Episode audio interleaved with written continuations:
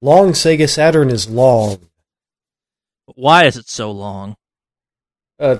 Yeah, alright, so somebody kind of got a hold of a development Sega Saturn, and it's like, well, if you just look at the picture, it's like 3 times... I saw that picture of the long-ass Sega. I'm like, huh, why is that Sega so long? Yeah, I guess it has just a shit ton of computer in it, I guess. I like to think apparently it's just the address checker to make sure that the memory is within bounds for a game. So it looks like they just, like, attached a computer to a Sega Saturn.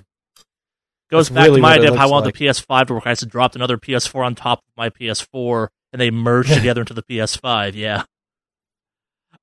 It would be completely impractical, but, like, if there was a way to, like, pop the top off of consoles and stack them... So it's like, okay, yeah, like, you only have to have one of these plugged in now, but, like, if you put the disc into into the correct one, you can play off of it. I think that would be so cool. It's not how anything should work, but at the same time, it'd be so cool if consoles had server tech like that. Yeah, I mean, I think whatever the U.S. military, or I guess it was Department of Defense, put together a super network. That was the PS3, yeah. That was more just using them as like a slave together kind of supercomputer situation. I'm talking like I can build a better console by stacking them, where it's like, no, by like you buy the disc drive portion, that's the base console, and you just make it better by like stacking the PS5 brick on top of the PS4 brick, and it's like, haha! The Sony Spire kind of or something. Like the 32X? Kind of, yeah. I love the 32X for that dumbness. Like... It was Instead of making a new console, just kind of add on to that motherfucker. I wish the 32X was better designed so it could handle infinite stacking, but yes. Yeah, just one 32X just stacks several 32Xs on top of each other. You know, and in theory, every time you put another one on, it's 32 times the power, right? And every 5 years, or maybe less, maybe more like every 20 years, you go in and go... Here are all of my stackers, give me the new base mod. They go, here you go. And you build a small town out of them. I don't fucking know. It's not how technology should work, but I think it'd be cool if it did. But it kind of does. Yeah. I mean, with the 32X, that's exactly even like most of the fucking the Sega Master System you could like stack different stuff into like that. Like was cartridges you could do that with or something, where it was like the Game Genie had the thing, and then you could stack, like, 4 or 5 other cartridges out of that to, like, do weird shit. For the Sega Master System? It wasn't the Master. There was some Sega system that you could do some weird stacking. I think, well, I know the Genesis had some weird stacking. Maybe I'm thinking Genesis. In part, because there's also the power base converter where you can play Sega Master System games on the Genesis as well. So, in theory, you could, like, stack, like, a 32X with a Sonic and Knuckles, and then stack a power base converter on top of that motherfucker, and put in as like a Master System game. Yeah, I have weird memories of me and my friends playing like Jenga with Sega cartridges at one point or something like that, where it was about just kind of like who could stack up. Yes, then like also like there's a Game Genie, so you could put a Game Genie on top of that, or somewhere in that, you know, after the 32X and Sonic and Knuckles, and then like eventually just throw the power base converter on top of that. So now you just have a really powerful Sega Master System. Yeah. How about that tall Sega, not that long Sega? Apparently, I don't know. Yeah. See, we've got tall Sega and we have long Sega. Something about that sounds weirdly dirty, and I'm not sure why my mind thinks it is. You got that long Sega. That Sega.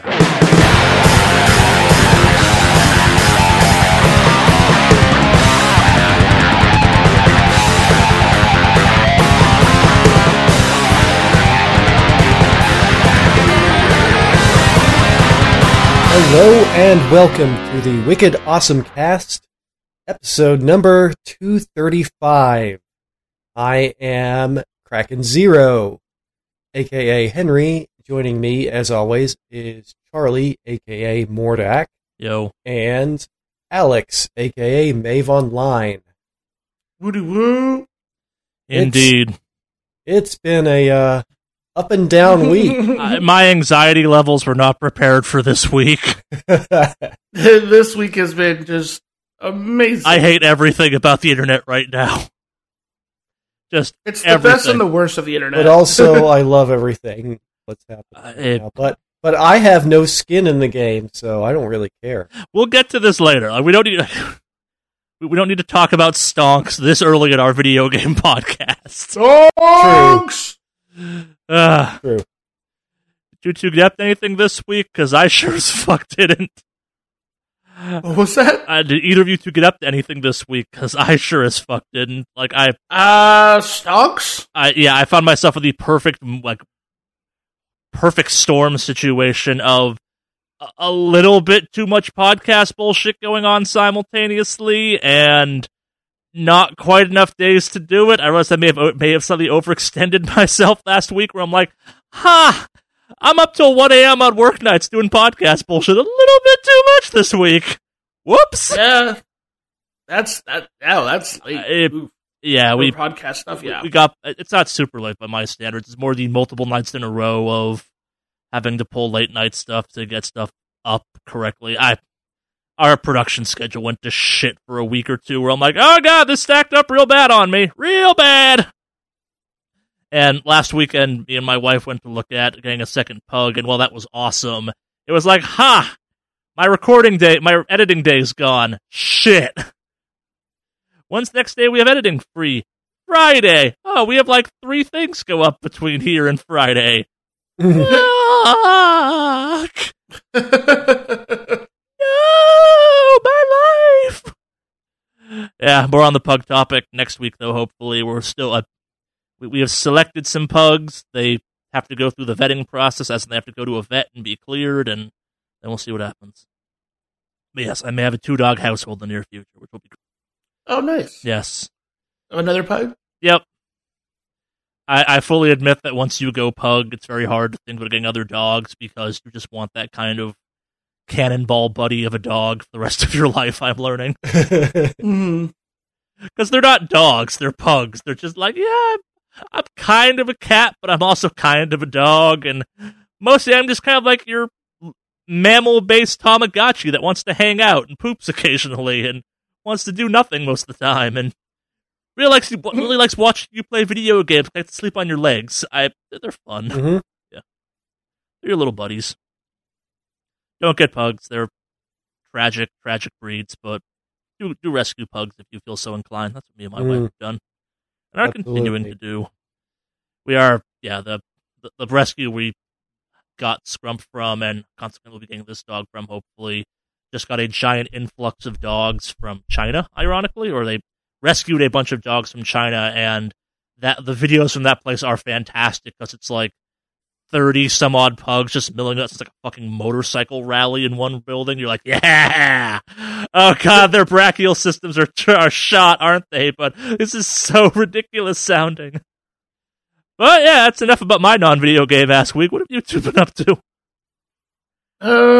Anyone play anything? I've been doing my usual WoW stuff right now. I did re-download the Division 2. Just because I saw they're doing that, we talked about some last week, yeah. Yeah, the Resident Evil thing, so I got there, and it turns out their expansion was on sale for dirt cheap, so I was like, well, I'll just pick it up while I'm at it. Sure, fuck it. Yeah, I think I'm gonna play, some Division 2 this week, since I haven't played that in a while, and I need a shooter in my life that's not Overwatch at the moment. So. If I was smart, I'd play a lot of Destiny between here and when we record this and Tuesday, so I can finish off my season pass, but I don't think I'm going to pull that off. Yeah, I was a little burnt out on Destiny 2. This season was weird, and I think it hit a weird time for me. Like it, same. It overlapped badly with Cyberpunk. I've only played only at the very beginning of the season, when I gave my own kind of review of how the unpaid tier felt like. I'd say it got better over time. Like, once the season started, it's fine. I just didn't, I don't know, for some reason or another, I just didn't feel like going back in it. I think part of it was because I didn't buy in. See, previous seasons, I did buy in. Yeah. I bought the season pass. And so I had a I paid for it. I'm going to try to get my value out of it. But this season, I didn't. And consequently, I just didn't really feel terribly motivated to hop back in it. So, yeah, this season more had the problem for me of some choices were made on a kind of game design standpoint that I don't necessarily disagree with, but then Valhalla, Cyberpunk, and Hitman came out during the season, and I'm like, I would rather play any of these games a little bit more than kind of do the Destiny grind now. I was hot and heavy for a while, but then other stuff happened where I'm like, yeah, I want to play Cyberpunk. It's a bad game, you shouldn't play it. I play Destiny, good sir. I obviously have no taste in good video games. Good day, sir. Good day. You can take your trash correct opinions elsewhere who actually wants to hear it. It's been for Hitman now. Hitman is good. Hitman's fun still. Yeah, I'm trying my hardest to force that game into the episodic kind of approach that game did for the first game that I love so much, where I'm like, okay, you can play the first two missions a lot. Like, I played through the entire thing now, but I'm like, but now don't, like, only spend time on the first mission till the end of January, and then you can start doing both missions again come February, and that's actually kind of done the trick a little bit. It's not quite as good because it's self-imposed, but it's so weird that I so fondly remember the episodic release structure for the first of this Hitman trilogy. I don't know why I love it as much as I did, mostly because it was like, hey, Hitman's back, and you're like, fuck yeah, it is! Hitman comes out in 2 weeks. Woo! More Hitman, you say. It's been great. So I hate the episodic structure for, like, narratively driven games, but I would love to see it applied to more games like Hitman, where it's like, no, you really got to delve into the puzzle of this mission, of this level, because there was no next mission! And you've done this like 5 times already. What I'm trying to say is Hitman 3 is a great game, and if you've not picked it up yet and like Hitman, you probably... It's good Hitman. Even if the bringing stuff over from previous games system is trash. But we talked about Hitman plenty last week. We don't need to talk about it again. Do we just want to dive into news, I guess? Like, we've had pretty low weeks. I haven't... Sorry, I thought you did talk about your week. No. My bad. Yeah, no, I said mine was like, meh, that was it. Nothing much, so. Sorry, apologies, Henry. So I was actually pretty busy with work stuff this week, so I didn't really get up to that much stuff, to be honest.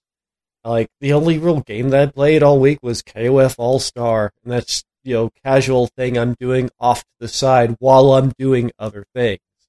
And so, it's not always super demanding of my attention, just kind of taking things, especially because it's really easy to get tons of skip tickets that just allow you to, like, do an activity and just, oh no, and not have to actually play through it. So just using lots of skip tickets doesn't really demand my attention. So, and they have all sorts of stuff going on right now that make it really easy. It's like, log in, do some things, and get loads more free stuff. And they have, like, multiple things that are kind of overlapping now that just, like, do things, get lots of stuff, do things that you would normally do when you just log into the game. So, yeah.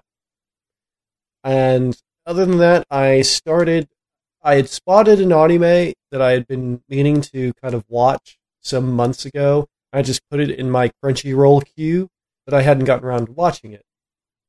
So this one is, it's kind of referred to as Dakaichi, and that's just so there's a way of kind of shortening titles in Japanese where you just kind of take, like, 2 syllables and then 2 syllables of another word, and that's, like, they'll even do that with, like, people's names. But, so Dakaichi is short for Dakaretai Otokuichi Odosarete Imasu. And essentially that translates to kind of, or the way that it's being translated officially is, I'm being harassed by the sexiest man of the year. And so this is... Go on. So this is a super gay show, and I say that because it's all about gay relationships. It's all male characters that are kind of involved in this stuff. And the two main characters are they're both in their late 20s, like 27, 28. Takato Saijo is one of the characters, and he's been kind of like at the top of the industry for several years, and he's kind of your tsundere type, very kind of cold and, you know, tsundere. He's super tsundere. And then finally this year, he's like been kind of pushed down to number two, and another kind of up and coming guy who had just kind of not been in the industry long, Junta Azumaya, it comes in, and Junta is super smitten by Takato and basically, like, kind of forcefully pushes him into a relationship. I was going to ask, like, is it one of those anime? It sounds like it's one of those anime. And the thing is like, Takato has not been in any relationship ever, really. Like, apparently he hasn't had a girlfriend or boyfriend or anything before then, even though he's in his late 20s. Like, they're both, like, 27, 28, so they're not like, super young. And I think that, I like that. That's kind of, I like the fact that it's sort of, like, slightly older characters, but, yeah. And so Takato's kind of the kind of slim tsundere type, and Junta's like kind of the larger buff guy and kind of just a big teddy bear. And yeah, it's fun. It's not particularly graphic, though they occasionally do. There is some graphic stuff, but in any case, it's fun. The characters are engaging. They're kind of fun. They're layered. They have kind of reasons why they are the way they are. It's now just starting to get into sort of their past histories. Like Takato, he was a child actor, and so he's been in the business since he was like a little kid, so he has kind of his own story. And then there are some more characters who are starting to get rolled in, and it kind of to make it into more of a triangle or a polygon type of a thing going on. You know, Yagi has kind of stepped in just now into the episode I just finished with as sort of a rival. But yeah, it's fun, and it's kind of light in a lot of ways. Sure. And as those animes typically are. Yeah, and you know, but hits on, like, you know, kind of real feelings of, like, whenever you're in a relationship, like how people feel, and that's kind of, yeah, I like it. I've been enjoying it a lot. So, yeah. Not for everybody, obviously, but I've been enjoying it a lot. I think it's fun, and yeah, and you can watch it on Crunchyroll for free. Of course, I have my premium membership on there, but yeah. I didn't really get up to that much stuff this week. I was pretty super busy this week. So that's kind of it for me. Busy weeks all around, it seems. Yeah. All right, that does mean it's time for news. Again, apologies, Henry. I thought we'd kind of all done the our weeks were boring and nothing happened talk, but yeah. There we go. We got a lot of news. But like a lot of quick stuff to get through. And I think I want to start off with my favorite news of the week, just because it's in defiance of God and everything we thought we knew about video games. Apparently, Konami's gaming division isn't completely shut down. Wait, what? It's not? I heard they just like, yeah, we're closing it out. When you say, you mean Pachinko got, like, is coming back? No. So there's some rumors going around, and again, this is all kind of unconfirmed stuff, that the rumor was that Konami had actually shut down its video game division. Konami's out there saying, nah, we didn't do that yet. If you believe Konami, that's on you. They have not made a video game in quite some time, and maybe this means they're going to start licensing shit out, which could potentially be cool, but... They've made games, just not... well, it's like the Pro Evolution Soccer series still continues, and that's theirs, but yeah. Not a lot of games, to be honest. Yeah. And so, yeah, it's more of a consolidation and reorganization. I always forget they make shit like Yu-Gi-Oh! Games still. Like, most people don't register in my brain as games anymore. But yeah, it's more of a internal restructuring, which also does mean that, like, they probably are. I think this is a sign that they're kind of slimming down their entire gaming division. Yeah. It seems like, I mean, if they're consolidating what was 3 different divisions, who there again, there's a theory that those 3 divisions each could be working on a game separately. Yeah. Now it's down into one. That means, like, whatever their output has been, which is not been much, it's about to be less. It gotta be low. I guess sticking with our Japan theme, Toshihiro Nagoshi, did I pronounce that correct one, Henry? Yeah. Check that out. That's pretty close, yeah. Yeah, okay. You fans of this podcast and the Yakuza franchise may know this man as basically Mr. Yakuza. He's very frequently kind of one of the public figures out there. He looks like he maybe is a character in his own goddamn game, which is part of the fun of it, I think. But yeah, so he has apparently been on the board of directors for Sega for a little while. I don't remember this happening, but it may have also been he's always been there kind of thing. But he is leaving the board. He's staying with Sega for the time being, but as of, yeah, he's kind of departing part of his role at Sega, I guess. It's not clear what this means just yet, but it also appears he may have been pushed out some, so... Yeah, this is also the same guy that got in trouble for mocking Puyo Puyo last year, 2 years ago. Yeah. Not much there. Hopefully this does not bode badly for the Yakuza franchise, but also it'd be kind of cool to see what he would want to make that's not a Yakuza game to a certain extent. Like, he was also very complimentary of Ghost of Tsushima, actually. He was one of the guys that was out in front of that, where it's like, man, why the fuck didn't Japan make this game? Mm-hmm. Yeah. Stick with video game public figures. Craig Smith, the voice of video game Sonic, not movie Sonic, is stepping down from the role. He's retiring from it. No word on his replacements just yet, but if you've been a fan of the Sega games over the last, 2 decades? How long have they had voice acting for? 15 years? For Sonic, 10 years. Specifically for Sonic, anyway. Yeah. About 10 years. Is retiring from Sonic. Here's hoping the person that replaces him has a totally different voice that just fucks with the fan base. Yep. And I guess there is speculation that the movie Sonic voice actor might actually take over, but we'll see. That'd be cool. He did a good job. John fucking Ralphio is going to take over? Yeah, possibly. He's already been doing a lot of, voice acting as it is. He's in DuckTales, the new DuckTales series. That's right. Oh no, part of why he's so good at John Ralphio is kind of he's making his back end industry as doing a lot of voice actor work and appearing in some very kind of counter to what people think he plays roles. Like he was on God, what the hell was that show called? Not Dirt. It was a Showtime show that was just about the worst people possible. It had the collection of, 3 actors. It was Don Cheadle, the woman who was the lead in The Good Place, whose name I'm blanking on right now, and the guy who played John Ralphio, playing just some of the worst people ever kind of thing. And you're like, how the fuck did this show happen? I think possibly House of Lies? Yes, that's the show I'm thinking of, yes. Mm. Fantastic show about some of the worst people ever.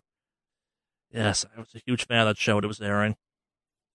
Sticking with our public figures in video game news, I suppose, we got 2 somewhat tragic ones. Jeanette Mouse? I apologize if I'm pronouncing your name correctly, who was a voice actor and did some performance work for the upcoming Resident Evil Village, has passed away at a tragically young age. Had been fighting colon cancer, apparently. And also Mike Nash, a designer over at Horizon Zero Dawn, has also passed.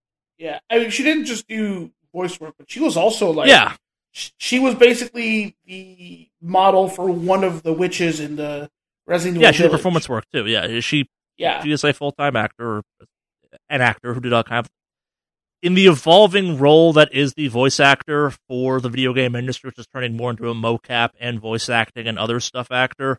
She did it all kind of thing. Her most recent role was going to be one of the witches from Village. Sorry, I should have explain that one better. You are correct, Henry and Alex. Want to talk about Cyberpunk? Sure. We got a couple Cyberpunk news. We're going to start off with the dumbest news, which is that in some Tesla models, they can now run Cyberpunk. Not that you should do that, because that sounds like a terrible idea, but some of the newer models, they got, especially moving forward, they will be powerful enough if you can get them equipped with kind of game-ready equipment. I, for one, can't think of anything more cyberpunk than putting a glitchy-ass game into a Tesla and then having that thing crash your car while you're driving for some reason, but womp womp. The fuck do I know? The whole hacking Teslas to put games on them thing, I get it, but also scares the ever-loving fuck out of me. I don't want Grand Theft Auto installable on a computer that goes into a car, ever. I think it already is. That terrifies me. But on to kind of less car-based cyberpunk news. We got three more stories, actually. Some of that patch we talked about last week. Well, they've released a patch to patch the patch. Good. Good use of time. Yep. Let's patch the patch. No, they've patched the patch with a patch, Alex. It's three patch. Oh. It's patch Q. Repatch. Yeah. Because the patch was patching things that required patching already from a previous patch that was patching the base game. Gotcha. Now so it's all coming together. Technically, this is the patch for the patch for the patch for the patch for the buggy-ass game that maybe should have stayed in the oven a little longer. Yeah. Yeah, It's cyberpunk at this point. I feel shitty to say that already, but it's cyberpunk. In the same vein of that, you can now get refunds for physical copies in the most confusing ass-backward way possible. So, yeah, with that, they are basically... CD Projekt Red is telling people to keep the copies of their physical, if they bought a physical copy.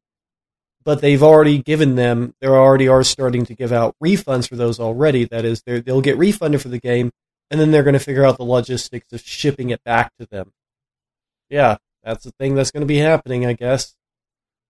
What if we just make a bin or something that you throw your Cyberpunk game into it, and if you can take a picture of yourself doing that, you get the refund. That feels like the correct approach at this point, or an ice cream truck that goes city to city picking up Cyberpunk copies. Yeah. You hand them the disc, and they hand you the refund and an ice cream cone and go, "We're sorry," and they drive off into the sunset. Yep. None of this works in the currently Tesla world, or not Tesla, COVID world. My bad. Yeah, I wonder how much longer Cyberpunk is going to keep giving us news. It's going to be forever remembered, not for being a good and engaging game, but because of its disastrous launch. No, it won't, because The Witcher was also pretty bad when it came out. This will pull a Witcher. I don't think we'll quite pull as much of a Witcher, but people will in 10 years' time, when this game is fixed modded to the gills and a variety of other modded to the gills and actually fixed by CD Projekt Red and a variety of other things. This will be one of those games that on certain gaming forums we post jokes about, remember this fucking forgotten gem that sold 10 million copies in an hour? No one ever talks about it anymore! It came out 10 fucking years ago, you idiots. Yeah, it'll be me taking pictures in my garage in 10 years of hey, I found the source code for my Cyberpunk 2077 download on this piece of paper inside a box of other pieces of paper that encodes on it. Give me Reddit points for it. Why the fuck am I doing that voice for this? That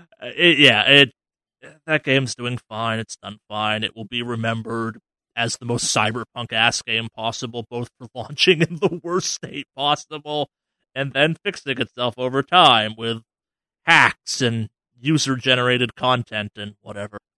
I'm also super excited for the DLC for that game. They've confirmed two are coming, and there still is the multiplayer mode coming, which I don't know what the fuck that is for that game, but it could be cool. But speaking of mods, Cyberpunk has put the kibosh on this. So they officially added mod support to the game in this past week, which is cool, and then immediately had to put the kibosh on people putting mods in that let you have sex with Keanu Reeves. And I think the interesting thing that there is, and it does bring up, this has already come up before, with putting in, a live person's actual likeness into a game. Yeah. And then, having some sort of a nude or sex mod. I don't know if you remember, but Elliot Page was in a game some time ago. Yeah. And somebody kind of did that. And that's the thing, it's like... Which one was that? Beyond Two Souls? No, wasn't it, last... No, it wasn't the first last. No, no. It was a, a Crystal Dynamic joint. It was one of, Fuck, I'm blanking on his name. The two human people, or not two human, the robot game about apartheid that was written by a guy that never understood that racism existed previously. He thought he fixed it. Yeah. Detroit Beyond Human. Yeah, it was that one, because they took a bunch of really creepy mocap.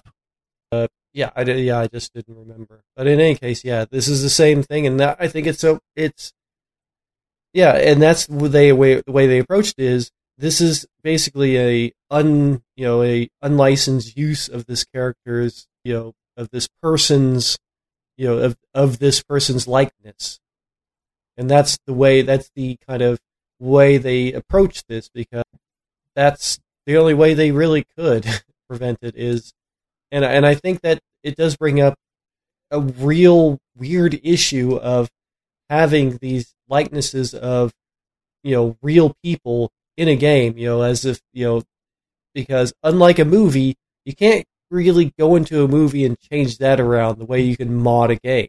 That's just... you can't make new footage for a movie unless you, make more footage for a movie. Video games, if you have the assets, you have the assets. And the game we were talking about was indeed Beyond Two Souls, a game I'm mad I know the title of. Yep. Beyond Two Souls. But that's that was a huge thing, and that was involving the same thing. But I think they took the right approach here. That is, they're like, you don't get to use Keanu Reeves' likeness like this. That's we paid him a certain amount to be able to use his likeness here, and paid him for the work that he did, and you can't utilize it for this purpose. Well, I get that. Actually, I get that. No, I think they're having the right reaction. I also think it's one of those ones where, based on the absolute ridiculous bullshit that happened with The Witcher 3 and all the Geralt sex mods and stuff, which just got hilariously out of hand and kind of what the fuck is wrong with people. The fact that there wasn't hey, this might happen when this game opens up to mod conversation had beforehand surprised me some, I guess, because the month they said mod support for this game was happening, I'm like, oh shit, we're gonna have a bunch of people making sex scenes with Keanu Reeves. Fan-fucking-tastic. Yep. So that's a thing. That's your Cyberpunk corner of the week, I guess. Want to kind of keep with talking about romances for a second, or go back to kind of people in the gaming industry of public? Surprise us. Let's talk about Kevin Hart. Borderlands has cast Kevin Hart as Roland for the upcoming Borderlands movie, which every time I forget that movie's happening, they do something to remind me it's happening, and my brain starts to hurt again. Why would you make a movie out of that thing? I mean, Jumanji was good, so I got hope, but also, fuck it, Kevin Hart as Roland, not who I'd pick, but also, yeah, fuck it, why not? Why the fuck not? He'll have fun with that role, I suspect. And I guess to kind of rewind back to a topic we talked about last week, some more news has come out about the romance options in Mass Effect. And again, I'm going to have the same reaction of, man, that makes way more sense now that they've said that was cut content that was supposed to be in there at one point in time than what we got, because the character of Jacob was supposed to be a gay romance option in that game. Again, that character makes way more sense if that's on the table. Like, the romance option for him with FemShep is awkward and bad and just kind of uncomfortable. It feels very weird. It feels like someone repurposed it. It's like, yeah, you can do this, but also you could do this. And yeah, fuck it. That's another thing we've learned. Makes a lot of sense. We got a game delay. The Gollum video game, which I don't think any of us remembered was happening, has been delayed till 2022. It was supposed to come out this year. It got bumped back to next year. So, yeah. I don't know why they're making that. Yeah, I don't either. We feel it's time to tell the story of Gollum. Why? Just fucking why? Stretch it out to 3 movies. Sure. If you want to make Gollum movies, I could be down for that, depending on what those movies were. If you want to tell the story of, like, how Gollum goes from being a normal-ass hobbit to murdering his friend to, like, Gollum, I would watch at least one of those movies, maybe 2, so long as it ends with fucking Frodo finding Gollum. Like, that has to be the final scene of the movie kind of thing. Like, complete the web. I mean, I guess it would, in theory, it would at least go up until, not Frodo, but, like, Bilbo, actually. Wait, who was the Hobbit in the first book? That is Bilbo. I'm getting my Hobbit swapped. But yeah, but the funny thing is, if you read The Hobbit, there is no thought as to a larger world in which this was like a super ring of power. It was just a ring of invisibility, and that's it. And if you read The Hobbit, it's pretty clear that this is originally meant to be a one shot, even though he had kind of built a world that it was going to be a part of, but it was never really intended to be the Ring of Power. That was a later, that's a retro, whatever. It is kind of like retrofit that back into The Hobbit. Anyways, that's completely me being a big nerd about having read all the books. If I can confuse the 2 Hobbits that are the central 10 poles of that franchise, we can talk about The Hobbit for a couple seconds. Fuck it, why not? Where to go from here? Because it gets kind of like less fun and tongue-in-cheeky for a little while. Let's get into financial shit, I guess, because that's kind of where we're going. Let's start off with something fun. EA has formed a new studio, Full Circle, to officially work on the Skate franchise. Fuck yes. #Skate4. A lot of people liked Skate. Yeah. I like Skate. I'm not sure I'd play another Skate game, but I also am not sure I'd play another Tony Hawk game. Like, I like Skate a lot. Skateboard games are fun, as long as they're done correctly. Mm-hmm. Yeah, this is very true. Yeah. Hitman 3 has officially recouped its entire cost in a single week of sales, which is fucking fantastic. We covered that earlier, but yeah, congrats on that one, Hitman. You absolutely deserve it. Yeah, and the interesting thing there is it's a bigger, even bigger story because this was the first time that the studio produced and developed it. So they did all the kind of promotion and the marketing as well as the release of the game onto platforms and all of that. So that's a big jump to go from just being a studio that does development to a studio that does all of it. And you remember this company used to be part of Squeenix, and at the last 2 games, there's been talk about kind of how that relationship has been complicated for IOI. Yeah. Mm.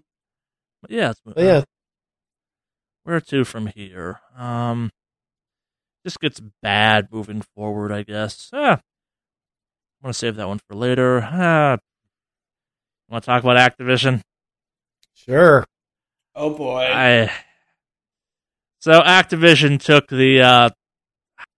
How do you even talk about this? Us being like Activision may have been a tad racist this week, and by a tad I mean kind of fucking racist. In short, Activision Blizzard is resisting kind of a call to diversify its hiring process. Like, that's the base version of this. Vice got out there and did a report that Activision Blizzard got out there and said that this kind of push for diversity in their hiring process is essentially unworkable. They don't get enough applicants for it. They don't get enough X or Y. It's the balances people are proposing just wouldn't work. Do we get a breakdown of what these proposed processes are, I guess, or not really? You can kind of. So essentially, it's all right. So the proposal itself was made by AFL-CIO, which is a labor federation. Yeah. So it's a shareholder proposal submitted by the AFL-CIO, and it was just inclusion of. More inclusion of women and people of color into the initial pools of candidates considered for open positions. So it's not even saying you have to hire this many people. All they're asking is, you have to consider more people, like a wider amount of people when you're, and the fact that there's, even with that, you know, that standard, Activision's still saying, nope, we don't want to do that. And yeah, Activision being shitty. What a fucking surprise. What a fucking surprise. In that same vein, we have a return of an old favorite of this section of our podcast. By old favorite, I mean just a whipping boy we used to get on for a long time. Remember that Riot Games gender discrimination lawsuit that happened, what, a year back, 2 years back now? Mm-hmm. Going back to arbitration! Oh, boy. So it's taken some weird backward, ups and downs. Yeah, I thought it was done. I thought that was settled by now, yeah.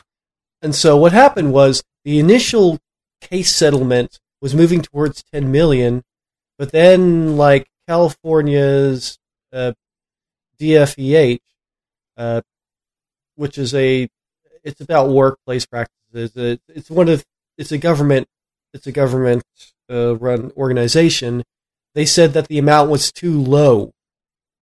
And so they sent it back to the courts, and now it's coming back from the courts and back into arbitration, which is exactly where Riot Games wants it. So this is actually not a good thing, because to force it back into arbitration means it's not a class action again.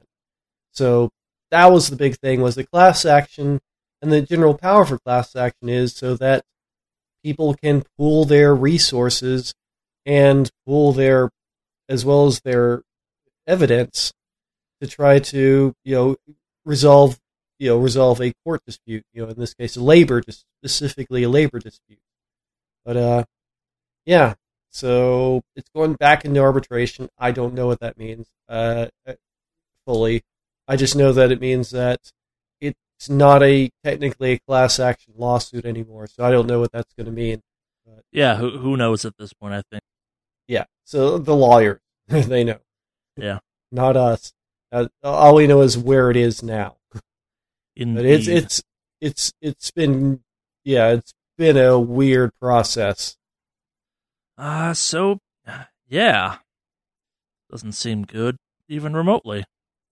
Mm-hmm. Kind of sticking with the theme of truly toxic studio behavior. Let's talk about Scavenger's Studio, which we had to dig to find out a little bit of what this company has made, but holy fuck, are they infamous now, I guess is the way of saying it? Yeah. And so this is a gamesindustry.biz investigation. And for the record, of our many sources we pull from, when we're pulling from gameindustry.biz, like, they are the most official in some ways, which is terrifying. Like, well, they are probably the most, in a certain sense, boring. Yeah. And I mean that in a good way, that is, they just kind of, here's what happened. Here are things that happen. They are literally just a games industry business website kind of thing. Like, they are cut and dry, and here are the facts that happened. Everything we say has ever been spoken in this voice. We don't know what emotion is. Yeah. And so they spoke to 9 former employees of Scavenger's Studio. Now, Scavenger's Studio is the Darwin Project is they've only put out really one game, so they're a relatively new company, but what's being described is, and this is a quote, full predator mode, hostile environment to women, like degraded, infantilized, treated like they're idiots, like, yeah, treated like they don't know what they're talking about, just absolutely toxic environment. And the problem was the heads of the studio pretty much not only like turned a blind eye, but were involved in promoting this type of behavior. So, and this includes the project designers, Simon Darvo, who used to work at Ubisoft. I'm like, oh, okay. And the CEO, Emily Lamarche. and those, and so apparently, like, it's just a absolutely toxic environment. But and it came from the top down. That is, it was not only turned a blind eye to, but that is, the bosses were actively involved in it. I mean, this is, in a bad way, very mirroring what I've just seen of just, this is a problem in companies in general, and it's been especially, I feel like, really bad when it comes to a lot of game companies, in part because of sort of the, I don't know, a push for just programming and computers in general, as well as just gaming as, like, more, like, male-dominated, like, overwhelmingly male-dominated. And so you get a lot of toxic masculinity. We won't go into the specific stories, but they're pretty fucking bad. Yeah, it's pretty fucked up. You can go into gamesindustry.biz and read it for yourself, but it's just like, I've been in the studio, the companies that I've worked with are generally weren't like that internally. Like, there wasn't that sort of thing going on, because I myself wouldn't put up with that. Like, that, for me personally, I'm willing to take a fall if it means taking a stand. And so, I it's just, but, you know what? Other people have different, well, it's like, for them, their paycheck is supporting a family. I don't have a family. Like, I'm just me. Yeah. And so I don't really have to kind of stay mums to keep a job that I need to support my family. I don't have a family. That is, I don't have children, or, you know, I don't have a partner. I don't have children. So, yeah, but I am glad that at least we're starting to see this outed. Like, we're starting to see these stories come out, and people, at least in some cases, taking some level of responsibility.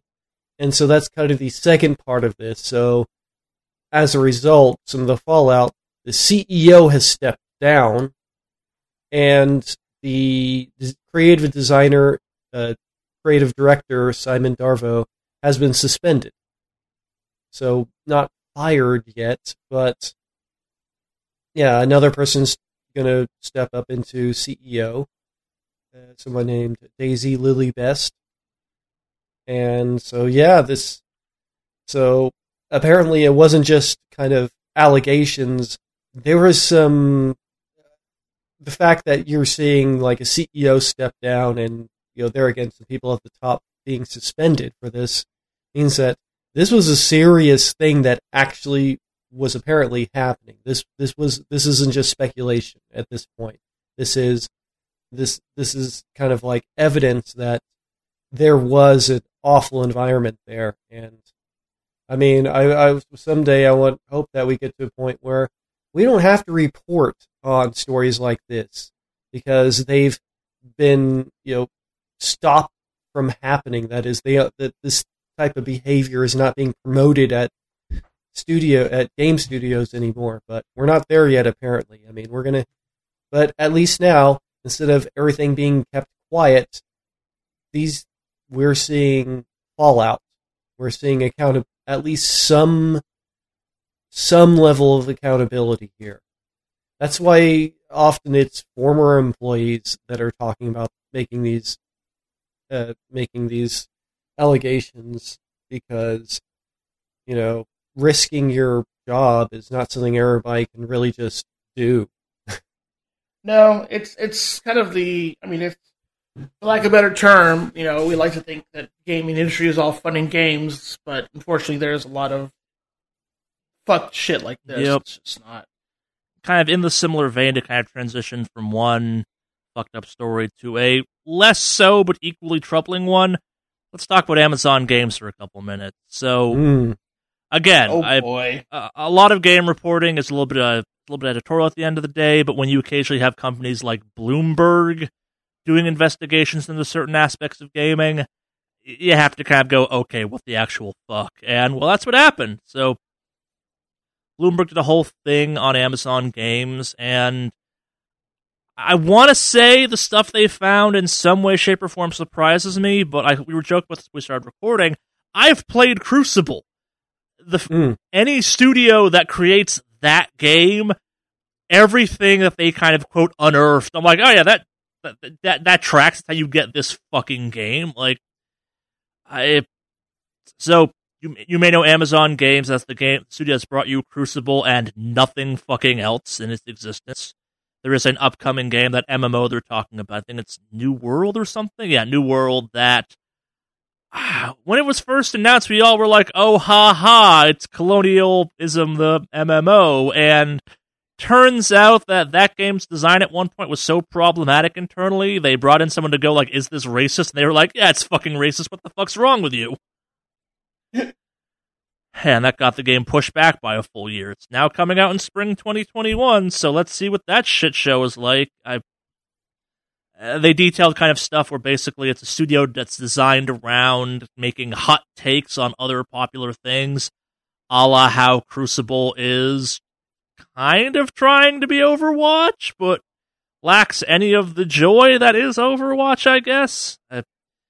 They want to note that a bunch of people were brought on board from kind of story reasons to work on the games. Only one of them remains, and these are people from big games like Portal and Far Cry. Like, regardless of what you think of Far Cry's story, a lot of people fucking like that franchise a lot for the story, and they managed to drive all those people away, unsurprisingly, given that's part of a giant tech giant. The bro culture is out of control. It seems to have the most unbelievably sexist set of policies in place, too. Maybe not even policies, just people being shitty to other people in sexist ways. The list goes on. Like, it's you wish you weren't unsurprised to hear kind of what's, quote, wrong with this company, but we've now heard it enough times with companies like this where it's like I'm not surprised. Like, this is exactly what I thought might have been going on there. Yeah. Bad management. I mean, the head of their games division knows literally nothing about games and kept making terrible fucking decisions. Just, yeah. He was like the Frazzini, the guy's named Mike Frazzini. The New World thing. He was the one who rejected the changes. Yeah, I mean, basically, it was like his direction of like, they didn't want to change it from how awful, absolutely awful it was. He didn't think there was anything wrong with it. Finally relented after, like you said, they brought in somebody to say, yo, yeah, that's actually really awful. Yeah. But in general, just, he didn't know what the fuck he was doing. Like, that no point was really, like, he just didn't know anything. He's never played a video game, it seems like. Never even played a video game, let alone managed a division for video games, and he's at the very top. It's like, you're going to put somebody in charge, they should at least have some familiarity with the subject matter that they're supposed to be making. And we're not talking just like, I have been in a GameStop, but we're talking like, okay, understands what goes into maybe making a video game, like that there are different parts that do require different types of management. Yeah. Yeah, again, like, if you're looking for something to read that's kind of depressing, but also just kind of a fascinating read, go check this article out. It is exactly what you expect in the worst ways possible, if that makes any sense. Like, we could go on, but, like, we just don't have the time or the interest in kind of dragging ourselves down that far. And also, you should go read this for yourself and make your own opinions occasionally. Yeah, there again, like, Bloomberg, kind of like what we said about the gamesindustry.biz, Bloomberg puts out boring news, like, this is just the way this is and what happened. So this is it's a business. It's all just business. And this is an interesting insight into just how completely and utterly dysfunctional a company. Yeah. That's a thing. And I say this having like, and I can definitely say this now, like, I worked for Tryon Worlds for a while, and I kind of knew when I saw that they finally just, like, shriveled into nothing and just got sold off to another company, I was like, yep, knowing the people who were in charge there, that, you know, when the business people push out the video game people, that's what's going to happen, because they don't. You have to understand the subject matter you're going to be managing, or else if you just treat it like any other business, like, it's not like other businesses. It's unique, just like other businesses are unique. I wouldn't expect a restaurateur to be able to hop into, say, I don't know, furniture, and suddenly just take off. I mean, there has to be good management. There has to be good leadership. I mean, there's something to be said for actually good and meaningful leadership. And if you don't have that, then yeah, now it's like, yeah, looking at just how terrible the few games they've released are, it's like, it's really not surprising that the management there was just absolutely in disarray. No, and this kind of news article made me go back and listen back to when I was talking about Crucible and just how I could not figure out how this game came to being, and it all makes sense now. Like, with the power of hindsight, I'm like, okay, yeah, I was picking up on the fact that this game was just trying to be like a bunch of other games that were trying to be this big success kind of thing. And yeah, you expect better from a company like Amazon because they're big, and if anyone can throw dumb amounts of money around to make something cool, you'd expect them to be able to. But simultaneously, it totally makes sense. They'd make the kind of most cash grabby, we know this is successful, like we've seen the business models for this work out in the past, games ever. And yeah, it's not what you want to see. And instead of maybe trying a few smaller titles, yeah, they were pushed to just try to make all blockbusters. Everything has to be a AAA. You know, your very first titles has to be like a super AAA title. It's like, why don't you start something small first so you kind of get a feel for it? You know, it doesn't have to be like... The fact that their first, and I do think it's first, like, announced game ever was this fucking MMO they're making. That just seems insane to me.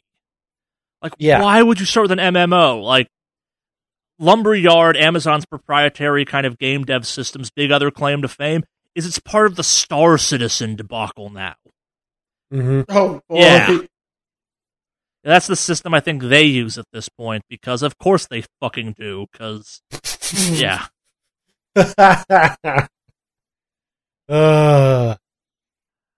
We need to move on, though. We can keep being angry and petty about this for the end of time, potentially, and there's more things to be angry and petty about. Like this week's 10-cent report, and how they bought a chunk of Don't Nod for $363 million. It's a minority share this time, so they're not kind of flat-out controlling it, but still, it's a chunk. Oh, well, that's... Yeah. So, yeah, for those of you who don't know, Don't Nod, they're the developer for Life is Strange. Yeah. And that vampire game and that other game that came out recently that I can't remember the fuck it's called, because all I ever... Tell Me Why. Tell Me Why, yes. Thank you. Yeah. Well, it ain't nothing but a heartache. So they're a hot property, and this is Tencent being Tencent. Like, we keep... I keep, wanting to... You know, if I see news about them, I usually am like, yeah, we need to report on that, because Tencent is just making a lot of incredibly strategic moves. Yeah. I mean, you talk about a company that's like, I'm not, I'm making no statement on like good Tencent or bad Tencent, just like Tencent is buying a lot of video game companies. Holy crap. I don't know how many they have under their, have some sort of stake in now, but it's a lot. They're spreading their... Basically, they're spreading their control over, not necessarily control, but their money over quite a lot of major companies in the industry. I mean, so it's pretty big. I mean, it's not surprising. Their cash cow is fucking League of Legends. Mm-hmm. Like, they've got the money. Just that alone, I'm sure, is just generating so much revenue for them that they can literally go out and just buy out other studios. Like, yep, and that's they're doing. Yeah, it's not surprising when you see, like, Microsoft starting to sweep up studios. They started doing that, too. Like, not surprising, but, like, Tencent, too, is just coming down. Like, if there's one thing I like about this, and I feel weird saying, like, is that they are buying my, not They're buying at minority stakes for the most part. Like, hypothetically, that means on paper that some of the culture around those studios won't necessarily have to change, as you'd expect with a majority stake. It's still a tad unsettling at the end of the day that one company kind of owns big chunks of everything. We'll kind of get into maybe why you should not be okay with that in a couple minutes when we get to our final news article this week. But, yeah. Yay, Tencent, pumping money into the games industry through questionable means. And by I mean being a giant, sprawling megacorp. Now that we've kind of slogged through all that, let's give you a quick palate cleanser to lift your spirits up after this long slog of news. The Ori charity, as in Ori in the Blind Forest and the Will of the Wisps, right? Mm-hmm. Yeah, they raised $58,000 for Rainforest. Go Ori. So how they did that was during basically just one week, they agreed to hand over basically everything that they got for purchases of Ori and the Blind Forest, as well as Ori and the Will of Wisps, specifically on the Nintendo Switch. And for that week, they basically collected and gave all of those proceeds, not just like profits, but in 100% of the proceeds to the Rainforest Trust. So that will essentially, it's money, that amount of money will be able to protect approximately 29,000 acres of rainforest habitat. Pretty big chunk, so that's good. And while we're talking about the Switch, let's go back to an old story we've been talking about on and off, what feels for like years at this point. It may actually have been Joy-Con. That's all fixed, right? We took care of that? Yeah.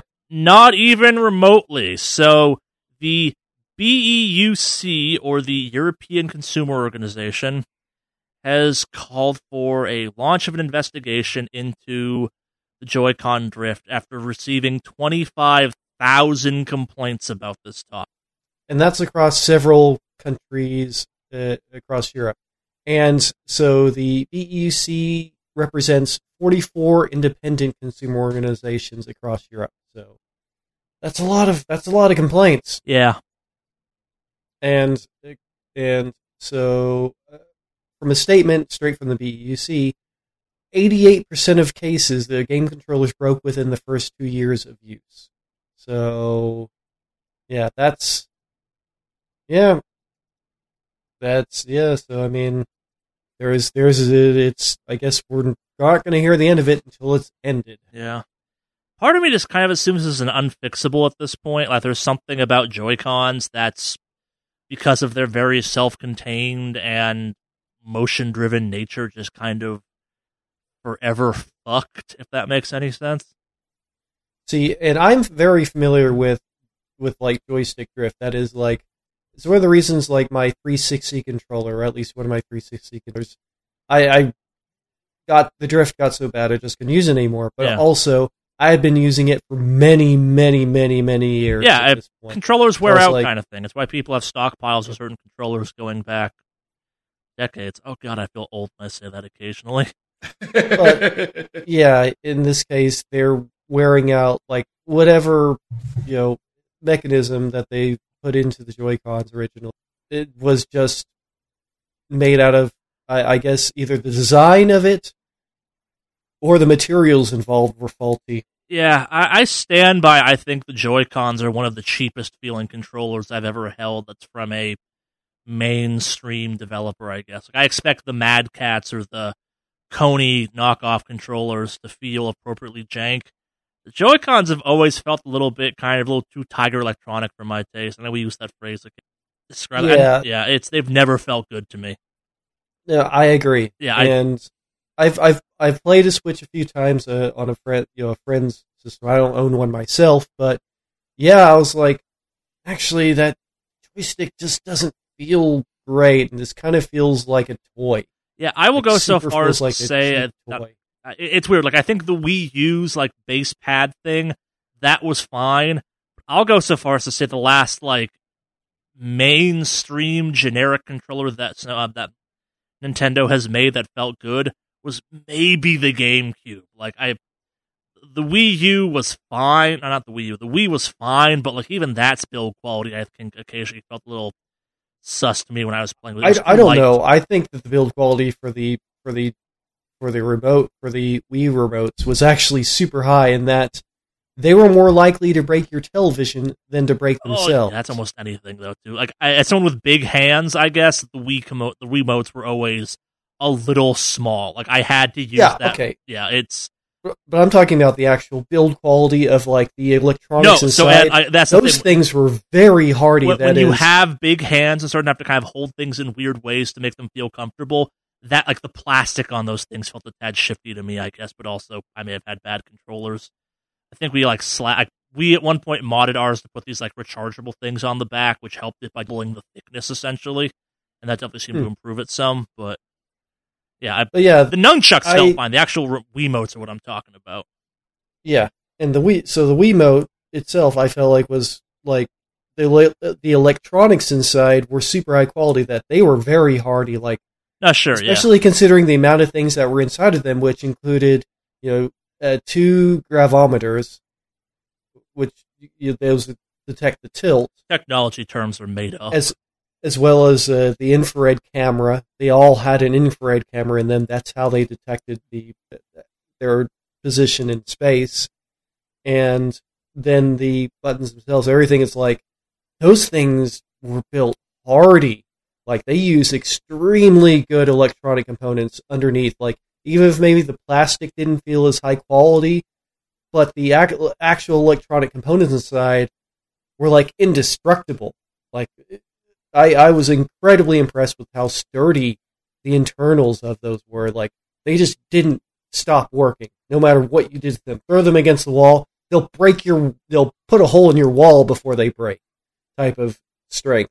And so that's why it was so shocking when these Joy-Cons, while they also feel kind of light and cheap, obviously their internal components are also not up to standards. They were very low quality.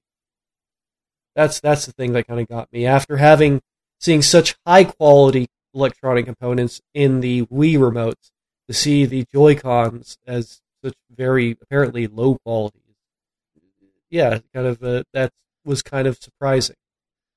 Yeah. I had more legs than I thought it was gone, in all honesty. Who knows we had this many opinions about Nintendo controllers. I am a controller nerd. Like, that's fair. I even own odd controllers just because I like. I mean, if you ever watch me streaming, you can see behind me there is a Onimusha 3 sword controller sitting behind me, which was one of the very early mass market motion detecting controllers. I think it's finally lost time, because I should have found it when I was going through my garage, but I think I finally have lost my GameCube chainsaw controller from the RE4 that came out for it. Yeah, I like the odd controllers like that. I didn't pick that up, but I had thought about it, one for Final Fantasy X-2, which is based on the guns that the main character uses in one of her costumes. I didn't know that was even a thing for that game. Interesting. Yeah. And it unfortunately doesn't actually work like guns, but it's a controller. That'd be far too logical. Yeah. I mean, it doesn't work like a light gun or anything like that, so. But yeah, I am definitely always interested in controllers and hardware, and I mean, it's why I have a Sega mouse for my Saturn. Alex, Henry's saying sentences again that I'm not sure how old he is by saying them. That's an old-fashioned sentence, my dude. Moving on from that, I guess. RuneScape's developer, Jagex, has been sold again. Or I guess more purchased again? Yeah. Ah, Jagex, what the fuck is going on with you? So, they've been acquired by the Carlyle Group. Nothing Scotch-swilly about that name, even remotely. This is, the fifth time in, 5 years they've been bought? Yeah. And the price has actually gone up a decent amount for each time. I mean, it first got out. Weird, considering this is RuneScape. Yeah. They first got bought out for, was it in 2016 for $230 million, and then in 4 years, was it, in 2020, so they literally got bought out again a year later. Yeah. So this is the third time, not the fifth time. My bad. Yeah, third time in 5 years. So, but yeah, they got bought out the second time for $530 million, and that was just last year. RuneScape so reconfirmed. And RuneScape Big Comeback, Inc. It is actually like the 20th year anniversary of RuneScape. It's been around a while. Damn. Kind of blows my mind. That's been around for 2 decades. I'm more amazed we're still talking about it 2 decades. Like, I have to put my Letterkenny hat on for a second. Things I could fucking watch all goddamn day happen is Counter-Strike pros getting banned for gambling. Oh, it just fills my heart with such warmth and happiness to see this type of bullshit still going on in the world. Like some good old-fashioned, honest-to-God corruption and match-fixing. It's the bomb that keeps me going on this podcast, just to talk about this shit. So, you may remember a few months back we were talking about how this happened, and... well, happened again, apparently, and it keeps happening. It's good old-fashioned match-fixing and betting in ways that maybe you shouldn't if you're, competing in a tournament. But, yeah, I just love it's Counter-Strike that has these problems. Counter-Strike still has a really strong following. It's not surprising at all. But yeah. I mean, not surprising at all that they're also getting busted for a lot of gambling things. There's been a lot of gambling controversy in general when it comes to Counter-Strike. I mean, it feels like it's one of those things with, like, back in baseball, when you had, was it Jose Canseco illegally betting on games or something like that? Mm-hmm. I think it was Jose Canseco, but yeah. Not surprising. I mean, hell, I think even Michael Jordan used to do some pretty sketch bets. Michael Jordan, back in the day. Have you heard the crazy conspiracy theory about Michael Jordan's career? He was a bad gambler. He is a really bad gambler. Yes, he is. He also has a gambling problem. But like the theory basically is like his return to him starting on the Wizards was because of how bad his gambling got. Yeah. Well, I'm not surprised. Yeah, that's not surprising at all, considering he loses bets all the fucking time. Yeah, not only was he a bad gambler, he was a gambler. I know, like it's the weird ones, like being a gambling addict and being good at it, like it's a problem, but it's not the biggest problem. Being bad at it and having a problem, that's a problem. Yeah. But I guess while we're talking about gambling, let's talk about the biggest gamble of possibly our lifetimes in some weird ways from a financial sector standpoint. This isn't traditional video game news, and we are... say the phrase, Alex. Stonks! I was going to say we're not financial advisors. Yeah, but... We're not financial... Sorry, I got ahead of myself. Yeah, we are not financial advisors, so anything we say in the next 10 minutes should be like, if you come into this podcast like being, okay, how full of shit are Alex, Henry, and Charlie? Good. Take that, notch it up to all the way 11 on that scale, and proceed with caution for the rest of this episode. We had some debate about whether or not we even should talk about this, but it's too entertaining not to talk about, and while it does technically involve GameStop... Yeah, technically it involves GameStop. But also, it's not at all involving GameStop way possible, so... Welcome to the Wicked Awesome Cast presents... Moneyball? What's the correct phrasing for this financial corner we're finding ourselves in that no one should take seriously? Yeah, GameStop. Gaming the market? No, I wouldn't even want to say that. Yeah, no, that seems like we know more than we claim to know about this. That's too official. Again, not financial advisors. This is not financial advice. But yes, I guess just let's give context on what's going on if you haven't heard, if you've been living under a rock the last couple of days. Congrats if you have. You're probably a better person for not being like as in on this as we three are, because in our own ways, we all find these proceedings just... fascinating for all the wrong reasons, all the right reasons too. Yeah.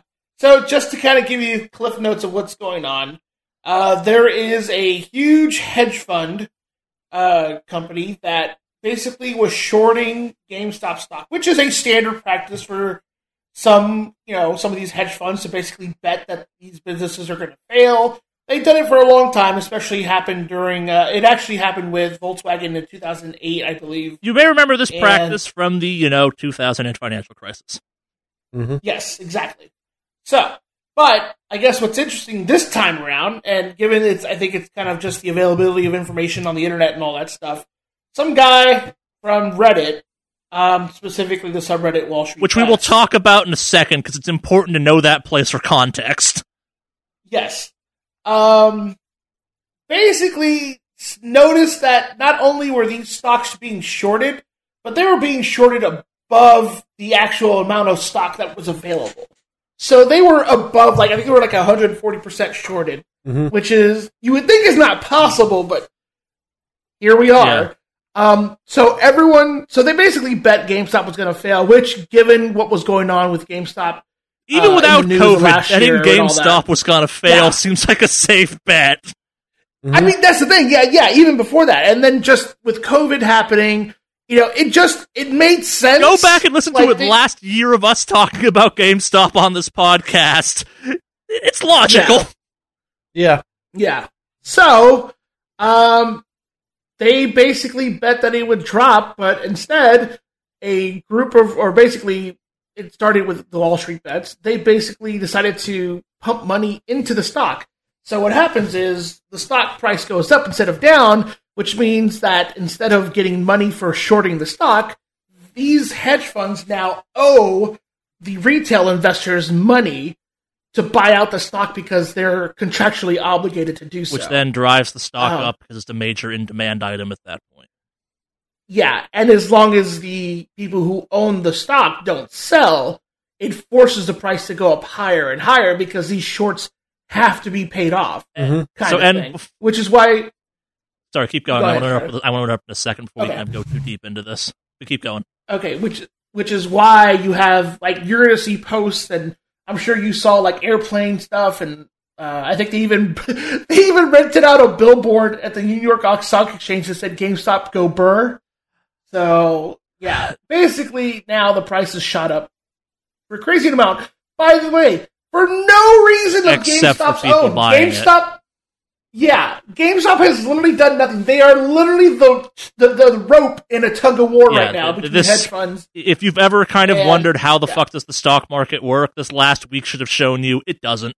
It's a fucking casino. And let's take a step back, and it's now important to give some context on what actual the fuck Wall Street Bets is. And it's a chunk of Reddit that's gotten a lot of attention because of this, and prior to this, Wall Street Bets was a place where you'd kind of go to maybe find some long shots, but mostly see videos or GIFs or kind of stories of people that, made a shit ton of money off some long shot, and then, dumped it all into a second long shot, and then lost, $20,000, $30,000 they didn't necessarily have, or, rocked themselves into bankruptcy in the matter of seconds. That is what Wall Street Bets was forever. It was kind of this, weird libertarian mythos around that nightmare. I think the best description they've had, and actually on their subreddit, is if 4chan found a Bloomberg term. Yeah, essentially is what it is. The place is, and always has been, ranging from a tad problematic to, holy fuck, this is kind of parts of the worst parts of the internet put into the financial sector, just talking semi-intellectually about Wall Street. It is a nightmare that in many ways it is dangerous it has this much publicity, and if you're I'm going to go there for advice in the future, don't.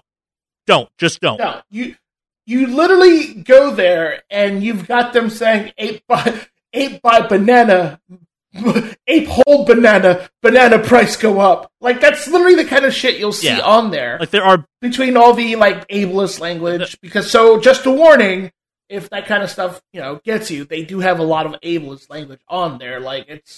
These are bigots And all right, I described it as like the R. Donald of the financial world, which I think the R. Donald actually is, but also like it's not an inaccurate description of the subs mentality.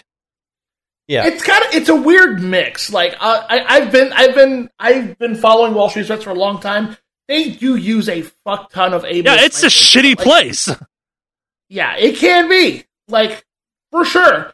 I mean, one of the things, though, I guess, which is weird to kind of give them credit for, is they did actually lock down the subreddit because a bunch of stuff was starting to go on there that they needed to actually try to moderate. Yes. Mm-hmm. And Discord, they've actually laid down a hand a lot more as far as... I'm also on the Discord, because I was just like, I got to follow and see what these people I thought the saying. Discord got kicked off, yeah. It got kicked off, but it got brought back. Yeah, it's got brought back. They're doing a lot more severe moderation, and like actually, I will say, whenever somebody uses some borderline racist language, they're like, hey, no, fuck that, get a mod in here, get them out. Yeah, that's...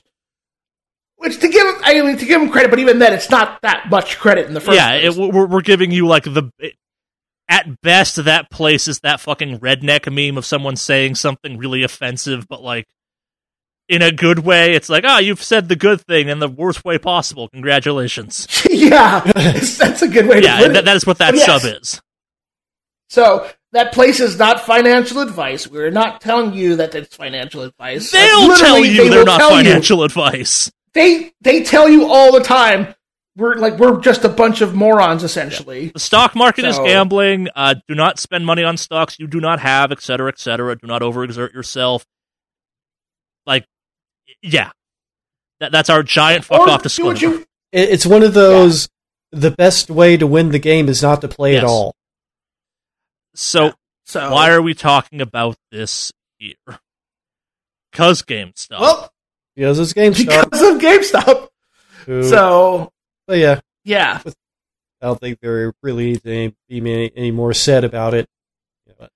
So basically what's happening is that because of the mass buying of the stock, they're going to force a variety of financial institutions that bet against GameStop to liquidate a lot of assets. And if this goes as they think it's going to, it could be a big moment for a lot of people and a lot of things. Does not change the fact that currently GameStop stock is sitting at, like, what's it, like $300 or something? Yep. Yeah. Where it was, $4. A week and a half ago, give or take. So the guy who originally started posting about all that stuff on there is a guy named Deep Fucking Value, and he started with a bunch of shares at 50 cents, and then he bought a couple more at $14. But he spent $50,000 of his own money, and I think he's like the big person they're following now because every time at the end of the day when the stock market closes, he posts what his gains or losses are, and like he basically hasn't sold anything, and he's up $40 million as a result. And so again, keep that in mind. Like if you're looking at this as like the next big way to make money, it could be, but also don't. Like it's too late for a lot of you to get in. There is no guarantee. Like again, this is all speculative because who knows what kind of stuff will happen as far as bailouts and things like that go. But essentially, where we are right now is, GameStop is literally caught in the middle between a war of retail investors and hedge funds. And I have to say, I'm loving every single fucking second of it. Personal opinion. I love it. Because fuck these hedge funds. So... Yeah. I would love it more if it wasn't Wall Street Bets involved in it, but at the same time, fuck yeah, Wall Street Bets. Go for the throat. Like, it's me just sitting there being like, what the fuck? It's like, we're a month into 2021, and this is what's going on. Like, do you two see the meme where it's the picture from The Cabin in the Woods where it's like, who saw Redditors go to war with Wall Street over GameStop on their bingo board? Oh, they've been using that since COVID started and all that stuff. Yeah, I've seen it. It's kind of, for me, again, not having any skin in the game here. Like, I'm not involved at all in this. I haven't bought in or anything with it. I'm just sitting on the side, I'm like, yes, people that I don't like keep kicking each other in the crotch over and over again. I'm just going to sit over here and laugh. Yeah. And if you're sitting here going, like, well, does this help GameStop in any way? It helps the upper echelons of GameStop, maybe, but the majority of employees that are getting fucked by COVID right now, no, not at all. No. Like, this isn't a good guy GameStop moment. This isn't a, like, go Reddit for, like, fixing GameStop. We are literally only talking about this because it's GameStop. Like, it's only as meme-worthy as it is in some ways because GameStop. Like, it's... Every part of this is dumb in its own special way. Mm-hmm. And you should be concerned about it, but also GameStop to the moon. I hate everything right now. Moon! I hate everything right now. To the moon! Indeed. But yeah, so... yeah, again, this is personal opinion, not financial advice, but I'm so glad these hedge fund guys are giving fuck. That's my issue, too. Like, the separation of I enjoy what's happening versus, like, the reality of what's happening, because it's awesome hedge funds are getting fucked, but also I don't know what hedge funds getting fucked means for a lot of people that have, like, retirement money tied up in hedge funds. That's what I'm a tad concerned about, but again, I'm not a financial expert. Yeah, well, I guess for me, at least in my experience on it, I am just glad these fucks are getting hit the way they are, because it's the same people that did the same shit and literally destroyed the market in 2008, causing millions of people to suffer through that financial crisis. I can't even remember how many people just lost their homes and jobs were cut. Like, it was massive. Luckily, like, my family got through just fine during that crisis, but I was very fortunate. My family was very lucky. And, like, that's the thing. Like, when you go into Wall Street Bets subreddit, you read stories of, like, people who've literally, like, who lost everything at that point. The amount of this that's just vengeance for some people is fascinating. Yeah. Like, and like, I know there's a bunch of memes and dumb shit that gets posted on Wall Street Bets. It's mostly that. Mm-hmm. But you go in there and you read some of the stories of some of the people of the shit they went through. Like, there was one that, like, kind of got me that I was like, wow. It was one about a family that they were doing okay, but the neighbors weren't doing so well, so the dad hired the neighbors to do stuff around the house so they could have a sense of, like, feel like they've earned some income where it doesn't feel like they're getting a handout kind of thing, because, you know, I mean, pride's a bitch sometimes, and, like, so they made it to the way so you don't feel shame of, like, just having to receive help during this whole crisis. And this family, like, he watched people get decimated, and, like, I know people who lost homes and all that stuff, so... For me, this is like, was it Schadenfreude? Is that what it is? Yes. Yeah. Schadenfreude just maxed the fuck out. Because I sincerely, like, there's not a lot of people I dislike, but sincerely hope these guys get royally fucked. It probably won't happen, because when the little guy is waiting, they're like, oh, no, not like that. You can't, don't bootstraps yourself like this, guys. Damn, these bootstraps are really powerful when they lash together. Yeah. So, yeah, you're going to see a lot more of this. This isn't the end of it. There's going to be a continuing thing, especially because they're still saying, oh, the squeeze is coming, but I don't know when. Again, nobody knows for sure, but not financial advice or anything like that. But yes, this is essentially what's going on. GameStop has not revolutionized the gaming industry in any way, in any shape or form. They're literally just the rope. In a rare kind of timely SNL moment, they did a Does It Still Works, and they had kind of a fake GME guy on there.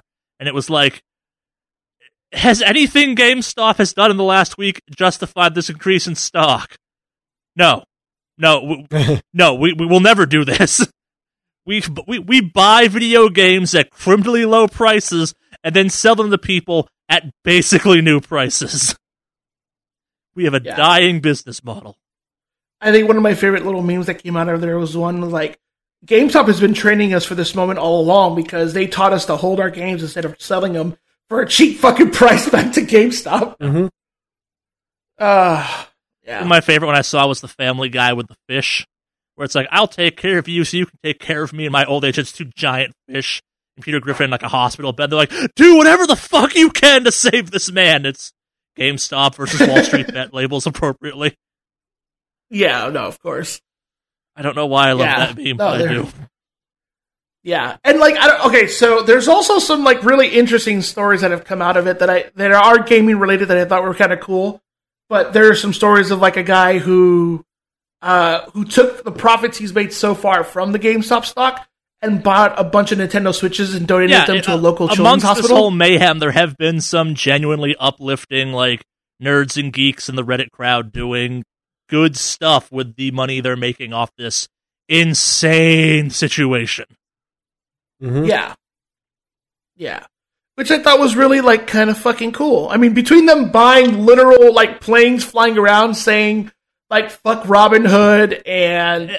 GameStop stock go burr. And you have like people legit doing like donations to stuff, and it's important to keep that duality in mind because that level of meme bullshit is just as much Wall Street bets as the rest of this have been. Like the moment people are like, "Oh, I'm buying billboards," I'm like, "Yeah, that tracks. That's exactly what Wall Street bets would do with money." Yeah, yeah. There's billboards. There's the billboards they're buying. They had like the one that I was talking about with the plane. Some guy literally bought a chartered plane thing to fly around the headquarters of Robin Hood with the banner that said "fuck Robin Hood," and then between that, the New York Stock Exchange or the New York, like somebody bought an actual giant New York billboard where it said, "You rent time on them technically, but yeah, you rent time on the electronic boards, but yeah, it's literally just the thing that says "GME go burr." Like that's on one side of the spectrum, and then on the other side you have like the dudes who are buying like Nintendo Switches for children's hospitals. And that's not sure someone paying for like heart transplants for some kids or something like that. Like, some guy literally wrote, like, hey, I just wrote my mom a check for my sister's Lyme disease treatment. Like, this is the kind of shit, like, these are real lives and all that stuff that's hitting. So, like, is, again, not to make you go invest in this thing, but, like, this is for some people some fucking change their lives money moments, kind of. That wave, I think, is past us. So by the time you're hearing this, like, go do your own due diligence. And again, we are not financial advisors. Nothing we say is true or even accurate. Please do not take us at word. We're not telling you to do shit. But yeah, you could see some very big, real change come out of this, hopefully. Or a shit ton of people are going to move a shit ton of money. So, Wall Street bets. Yeah. Yep. Power to the players, guys. Yeah. Oh, I feel dirty. Yeah. No, it's crazy.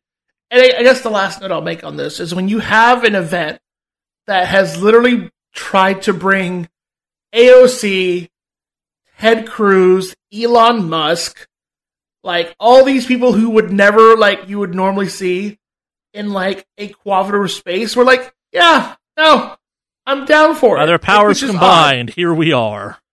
Yep. That being said, Ted Cruz is still a piece of shit. I don't like being on the same tide as Ted Cruz. Yeah, I don't either. AOC doesn't either. She had a response to that. Yeah, and like it's funny because you see all these people like, this is like these guys have literally doing it forever, and now when the little Realtel investor is doing it, like it's fucking great. Yeah. Oh, hey, hold on, Henry, you're from Oklahoma, right? Yeah. Okay. Somebody actually posted saying they bought a billboard in Oklahoma City, Oklahoma, that was just like, we're not leaving GME, and then fucking emojis on a fucking billboard. Money well fucking spent. Nice. Oh, I hate all of this. Oh, it's fucking great. And may it be many years before we talk about the stock market ever again here on this podcast in an earnest way. Oh, God. Yeah. We are so out of our comfort zone, it's ridiculous on this one. Yep. But yes, that's GameStop, stonk thing, video games. May next week be more normal. Mm-hmm. Stonks only go up. No, they don't. That's a dangerous thing to say, Alex. Stonks only go up. Money printer go burr! Not financial advice! Not financial advice! Don't listen to me, but money printer go burr! We have to move on from that not financial advice. I've never felt so compelled to say what they fucking say on that subreddit right now, but no, I shouldn't, because I'm like, that's not a thing you should say anymore. Like, no, it's not right. Even I will say all the things. My final statement is, fuck the stock market, it's a bullshit thing that shouldn't fucking exist. And if we learn anything from this week, it's probably that. But moving the fuck up. We need to cut this off because we can keep memeing forever on this if we so chose. I'm sorry, Alex. I'm cutting off this one. We have to move on. Last thing on this. Fine. This event has been so monumental or just huge, it made Jon Stewart join Twitter.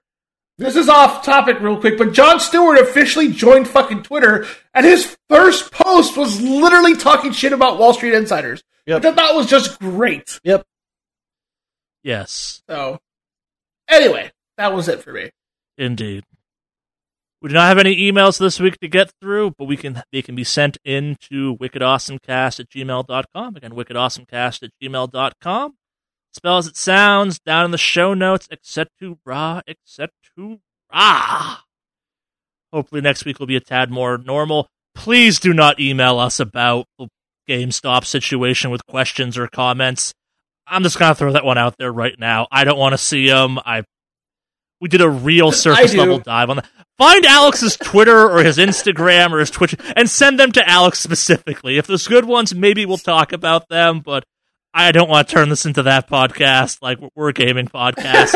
Acacia has a weird food obsession and or fetish, depending on how you think about it. I will also just tell you that if you message me with a legitimate question about the GameStop shit, I'm probably just going to reply with some dumb mean shit to you. I will literally just be like money printer, go brr, asterisk, not financial advice. Like, that's literally what I will send you. So, that being said, I look forward to seeing what anybody sends this week. Mave Online, all the social medias. Oh, that's it, Alex. But yeah, send us emails at wickedawesomecast@gmail.com. Spells it sounds, down the show notes. You know the drill by now. We're easy to find. We have a Twitter and Instagram, I guess. But that more or less does it for this just incredibly strange week in Wicked Awesome Cast history. When I started this podcast, I never thought we'd be talking about GameStop stock, but here we are, 235 some odd episodes later, doing just that, and me going, the fuck has my life become? Why are there so many episodes of this? Why are we talking about anything? Why isn't the world burned down yet? Who knows? I miss GameTrailers.com.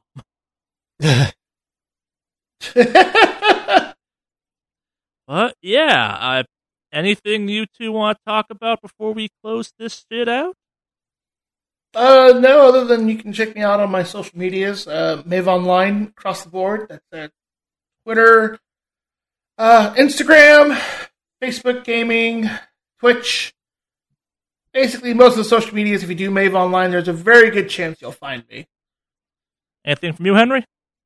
Yeah, I am Kraken0, that's spelled Zer0, and am on Twitch and on Instagram and Facebook. I do not have a Twitter. I will probably never have a Twitter.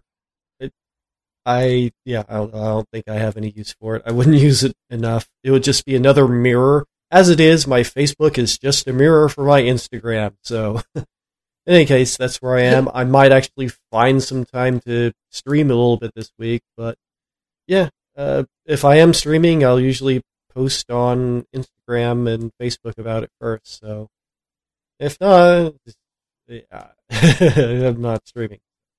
And it may be, there again, I do a lot of different types of streams. Like I'll do maker streams. I do video game streams. I may even end up doing a few music streams. That's me on social media. Well, me and Alex do have a big announcement, I guess, for this week. The much threatened Karate Kid podcast is finally here, as timely as anything we've ever done. You can go check out The Crane and the Cobra, our new podcast dedicated exclusively to the Karate Kid. The episode 0 is up right now. If you want to go get settled into that RSS feed, get your subscription going, and the first episode will grace your earbuds or ear holes or upside the face. I don't know why I'm talking like this. Come Friday after this podcast goes up. I do not know what our recording schedule is going to be like for that, so releases may be a tad sporadic. It is our dive on the original Karate Kid movie. I think it has a couple of genuine moments to it. It's worth listening to in that regard. I don't think we say anything necessarily groundbreaking about the Karate Kid, but if you want to hear me and Alex talk about the Karate Kid, go check it the fuck out, or if you just kind of enjoy our bullshit. It's definitely more of that, so Yeah. Yeah. There is definitely a really cool moment I won't spoil during the podcast, but I don't even say cool, but it was a very, I guess, just a really interesting moment that happens during the podcast. I don't want to spoil it, but yeah.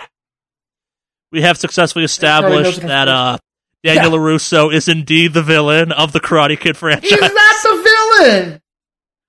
Fuck out of here with that. We actually kept count with incidents we talked about. I don't know. Not the villain. My tally board just says Daniel LaRusso, scumbag forever. I also want to point out when we were looking through the show notes on that, Charlie literally had a single document, and the only thing in it was David Russo, or was it Daniel Russo, whatever, is an asshole. Just copy like 100 literally all times. That was in it. Yeah, that's all that was in it. I take my work seriously. Very seriously. Yeah. But yeah, you can find us on down the show notes as well as our social media links. I'm Mordak, M-O-R-D-4-K. Go. I'll try and remember to throw a Cobra thing in there as well. I'm not sure I did the linking for that. But yeah, go check that out too if you want. Who wants to close it out this week? Cue the metal!